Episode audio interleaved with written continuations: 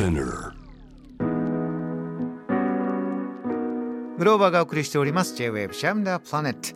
旧ソ連ロシアの地域情勢国際政治などをテーマに研究されている慶應義塾大学総合政策学部教授広瀬陽子さんに、えー、月1回ご登場いただいておりましてリモートニュース解説今夜もしていただいています。よろしくお願いします。はいよろしくお願いいたします。ここから伺っていくのは広瀬先生この旧ソ連諸国がロシアを軽視するように点点点これ一体どういう状況なんですか？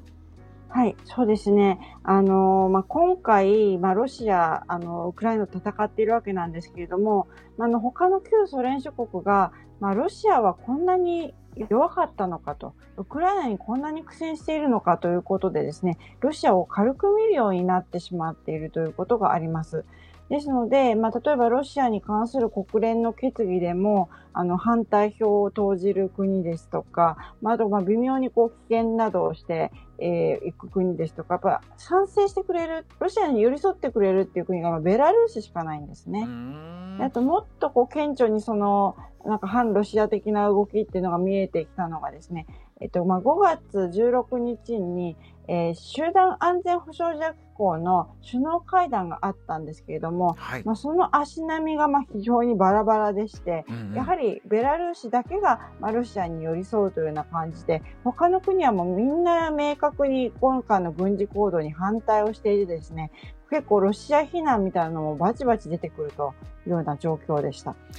この基本的なとこから伺いたいんですが、えー、旧ソ連諸国、えー、先ほど、えー、じゃあバルト三国の話題が出てきたりまた飛び地があったりこうソ連があった時からロシアになってそのエリアがじゃあヨーロッパ側との綱引きの中で、えー、どっちについたつかないいろいろ経緯がねもう話したら大変長くはなると思うんですが今ポイントになっているえー、この旧ソ連諸国といってこの辺りこの辺りの国のこの動き広瀬さんが注目しているところはどこになりますか？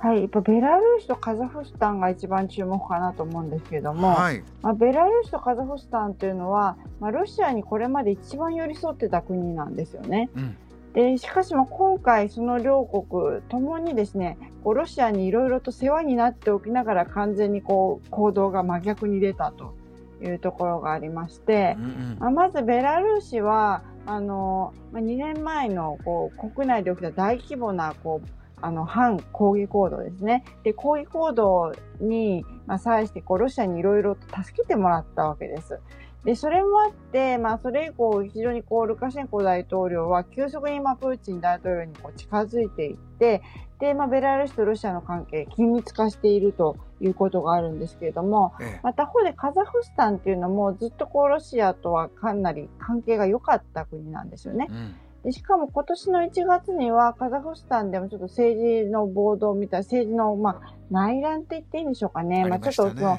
クーデターミスみたいなのが起きてたんですけれども、はい、まあ、その時に、まあ、カザフスタンは CSTO、あの、集団全保障条約機構の、まあ、関与を依頼して、うん、で、まあ、それによって、まあ、助けられたと。つまり、今のトカエフ大統領は、まあ、CSTO の助けもあって、あの、政権を維持できたっていうところがあるんですけれども、まあ、今回はですね、まあ、トカエフ大統領をあの、まあ、トップとしたカザフスタン全体が非常にも明確に反ロを、まあ、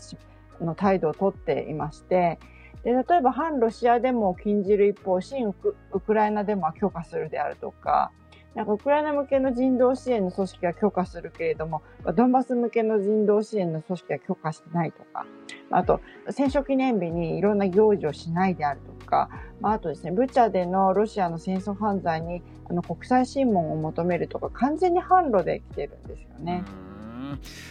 あのこの人道支援のするしないで言えばねこの何にせよ紛争が起きていれば、えー、当事国は対立していても少し距離を持って、えー、お互いのぶつかり合いの中で苦しんでいる人たちは助けましょう。こういうことだったんですがも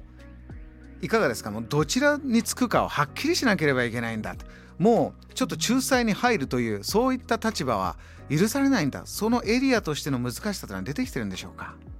出てきてると思いますね。で以前だったらこう多分ロシアに睨まれると怖いからっていうのでこう例えば自分があのそのような姿勢を取ることが好ましくないと思っても、あの、まあ、ロシアにこう寄り添うみたいなことをしていた国っていうのは結構あると思うんですけれども、うんうん、まあ、今回、なんかこう、ロシアは負けてると。で、ロシアについたら国際的に負け組になってしまうっていうところで、まあ、あえて販路、まあ、販路の姿勢を取るということはむしろ国際協調になるわけですよね。そういう態度を取る国が増えてきたというふうに思います。このユーラシア大陸からヨーロッパにかけて今までとは全く違うこの軍事的な、えー、線引きというかグループ分けが、えー、どんどん今進んでいるという、えー、お話ですけれどももう一つですねこのプーチン大統領としたらウクライナ侵攻後初の外遊として今週中央アジアの旧ソ連構成国タジキスタンを訪問した。その後トルクメニスタンを訪れてトルクメニスタンアゼルバイジャンイランカザフスタンとのカスピ海沿岸国と首脳会議があった。ここで具体的なものが出てきた部分に関しては広瀬先生はどんなふうに分析されてますか？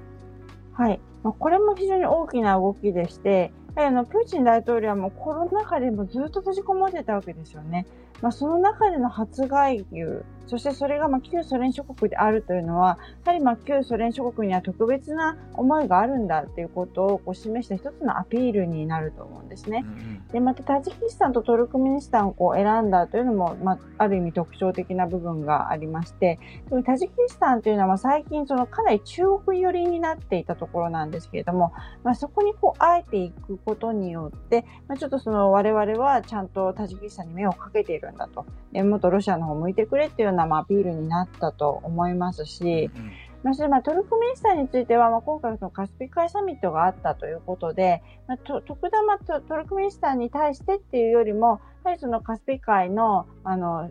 主として、やはりロシアはしっかりと、あの、した態度を取っていくというような、まあ、表明にもなっていると思いますし、またトルクメニスタンもですね、中立国ですから、まあ、そういうところでこう、ロシアがもうちょっとこう、コミットメントを深めるようなことによって、ええ、あの、こう、トルクメニスタンについても、まあ、軽くこう、あの、なんていうんですね、こう、我々のもとにこう、ついてこいみたいなこうアピールもあったんじゃないかと思いますね。なるほどな。あのー、この首脳会議の中に先ほどねお話が出たカザフスタンもいるわけなんですがこのロシアプーチン大統領がどういう目線でいるのかというのをこれせっかく広瀬先生いらっしゃるんで伺いたいんですけれどもアメリカの例えばバイデン大統領などはロシアは敵だという立場を鮮明にしない国はもう自分たちから見たらそれは敵なんだよと態度をはっきりしなさいというわけなんですがプーチン大統領はあまりそこを強烈にじゃあ G7 側と付き合うなとかそういう外交はあまりしてないようにも見えるんですがこれはどういう、あのまあ、プランというか、えー、ビジョンなんでしょうか？そこはですね、やはりプーチン大統領もさすがに分かっていると言いますか、やはり世界の趨勢が、まあ、販路であるということは分かっていると思うんですね。でここであえてどっちかの色を決めろということになれば、まあ、かなりの国が、まあ、向こう側に行ってしまうと。そうであれば、まあ、まだグレーでいてくれた方が、こう、より、まあ、ロシアにとっては都合がいいということなんじゃないかと思います。なるほど。JAM The Planet